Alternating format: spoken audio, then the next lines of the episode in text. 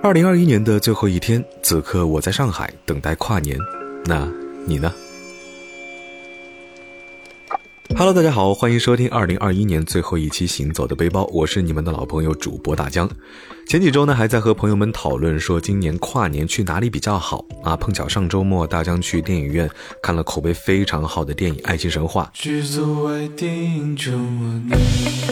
全片呢都是上海话对白，每一个镜头呢都是满满的沪上风情。跟着镜头，我们也一起在弄堂里面穿梭，在沿街的咖啡馆发呆，在家里下厨招待三五好友。阳光正好的时候呢，连街角的绣鞋铺子都非常的可爱。常常觉得这就是上海的魅力所在，你既能在这里接触到最新潮、最酷的展览、科技、城市建筑等等，也能体验到最具有烟火气息的市井生活。所以思来想去呢，那么不如今年跨年就留在上海，在这座自己日常生活忙碌穿梭的城市里，让自己慢下来，好好感受一下上海，它会如何装扮自己，迎接全新一年的到来。那么在今天这样一个特别的日子里呢，今天节目咱们也来点不一样的，大江就和大家来分享分享啊，接下来几天在上海迎接新年的 To Do List 计划清单，说不定呢，我们还可以在上海的某家饭店或者是某个街头偶遇呢。那因为上海最近一周呢，真的是大降温，在街上行走超过五分钟啊，我们可能在室内攒好的热气就会被寒风迅速的带走。所以大江的计划呢，必须得是室内室外活动穿梭着来啊，户外走一阵子，然后呢，最好能一头扎进这个室内场所取取暖，回回神。那么艺术气息浓厚的上海，各种各样的展览自然是非常好的选择。像静安区的遇见博物馆啊，最近在展出的遇见古埃及和遇见印象派；黄浦区上海当代艺术博。博物馆的侯赛因卡拉扬，还有徐汇区朵云轩艺术中心的博洛尼亚插画展啊，都是比较热门的，而且呢也是评价都还不错的展览。另外，大江之前还去看过浦东美术馆的蔡国强《远行与归来》啊，这位向往天空、向往宇宙的艺术家，用烟花作为他的画笔，以天空作为画纸，大胆的创作真的是非常的精彩。目前呢也还在展出期间啊，所以也是推荐给大家。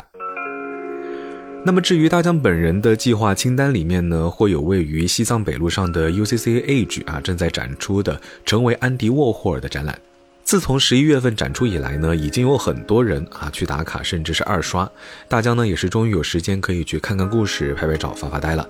我之前在书里呢看到现代艺术之父杜尚曾经说过啊，一件作品的著名程度呢取决于被谈论的次数。啊，说实话，我觉得还挺在理的。那么由此看来呢，安迪沃霍尔就是这个世界上最著名的艺术家之一了，因为他可能是全世界展览最多的艺术家，而且在日常生活中呢，我们也总能看到他的作品被无数次反反复复的印刷着、使用着。很多人都觉得安迪沃霍尔作品色彩明快，但是太肤浅直白，让人静不下心来，没什么可看的。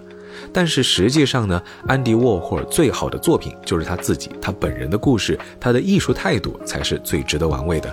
所以大江呢，想要去看一看到底是什么成就了这位波普艺术大师。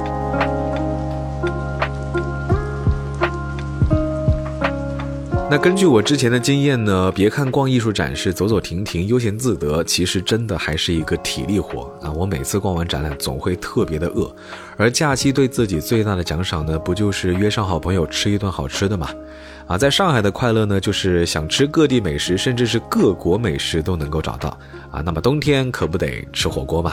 因为身边的几位好友中呢，有人吃不了辣，所以大江的计划清单里呢是列了好几家花椒鸡火锅啊，供朋友们选择。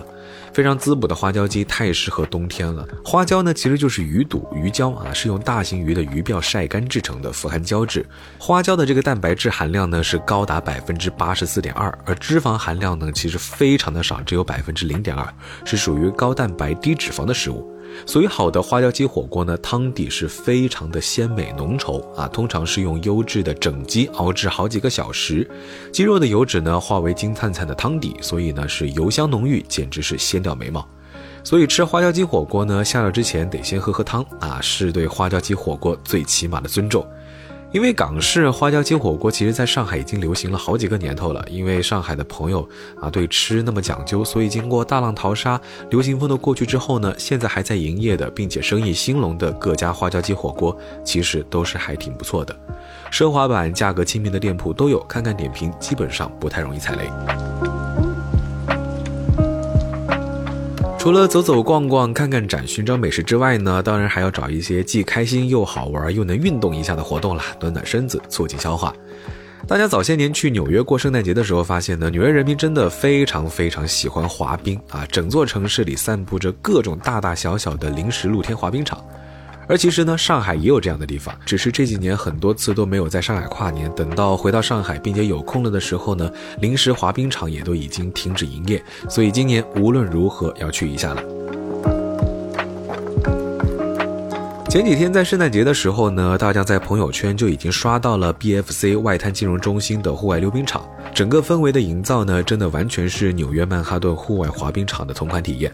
好多朋友都去拍照打卡，他们还和大家分享了一个非常有趣的画面，说好多人都是前一秒摆着啊或美丽或帅气的姿势在场地中心拍照，像个滑冰场老手，下一秒呢就立马颤颤巍巍地挪着去场边扶着围栏，小心翼翼地前进啊！光想想那个场景，是不是就觉得还挺有意思的？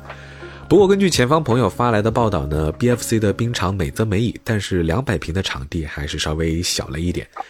所以呢，大江决定去北外滩的白玉兰广场看一看，因为那里呢是一个一千两百平方米的真冰滑冰场，在那里呢可以直接拍到对岸的东方明珠，还有高耸的陆家嘴建筑群。如果去的是夜场呢，对岸的灯光啊、建筑啊，加上冰场里定时制造的人造雪，和朋友并肩或者是拉着爱人的手，在北外滩看到东方明珠的雪白场地里一圈一圈的滑冰，这样的浪漫，非常的上海哦。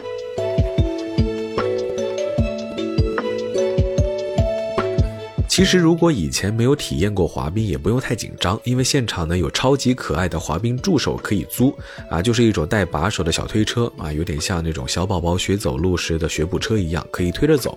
所以呢，穿好护具之后就完全不用担心啊，爸爸妈妈还是可以带小朋友去体验一下。生活嘛，总归要体验一些不一样的事情才有意思。不过要注意的是呢，白玉兰广场的室外滑冰场虽然很大，但是为了良好的体验，场地方呢会限流排队入场，所以接下来几天很有可能会出现排队入场的情况。大家呢还是得提前了解购票信息，以及备好围巾啊、手套、暖宝宝，注意保暖。啊，那如果你不想在上海寒冷的室外滑冰场吹冷风的话呢，其实大家也有一个推荐。在静安区陕康里还藏着一家很美式、很复古的室内滑冰场，场地比较小，但是呢有吃有喝，氛围也不错，大家呢可以去感受一下。以上呢就是我这个假期的计划清单了，剩下的时间呢我就想漫无目的的在上海有阳光的街头逛一逛。啊，随机的推门走进一些有趣的小店，或者是任意一家咖啡馆，晒得到太阳的位置去看看书、发发呆啊，光想想其实已经很满足了。希望听节目的你呢，也拥有一个开心的假期。好了，我是主播大江，欢迎大家关注我的微博“谦大江”，谦虚的谦。二零二一年最后一期行走的背包到这里就要告一段落了，在节目的最后，还是想和大家说，这一年非常感谢大家的陪伴。在二零二一年发布的三十三期节目当中呢，我们去了零下四十度的漠河，去大理感受了风花雪月，去山西回溯了中华五千年的文明史，还去打卡了国内各个美不胜收的露营地。远行其实是为了更好的回来，所以在那些不能远游的日子里，我们呢就像地地道道的上海人一样，逛黄埔，在全球规模最大的上海天文馆里梦见星河，在设计精巧的街角书店仔细去阅读那些老建筑传给我们的关于岁月的故事。新的一年，希望大家身体健康、平安喜乐、万事胜意。然后呢，也欢迎大家在评论区留言，说说你的新年愿望，或者是你二零二二年的旅行计划。我们会继续在这里和大家分享好吃的、好玩的、好看的。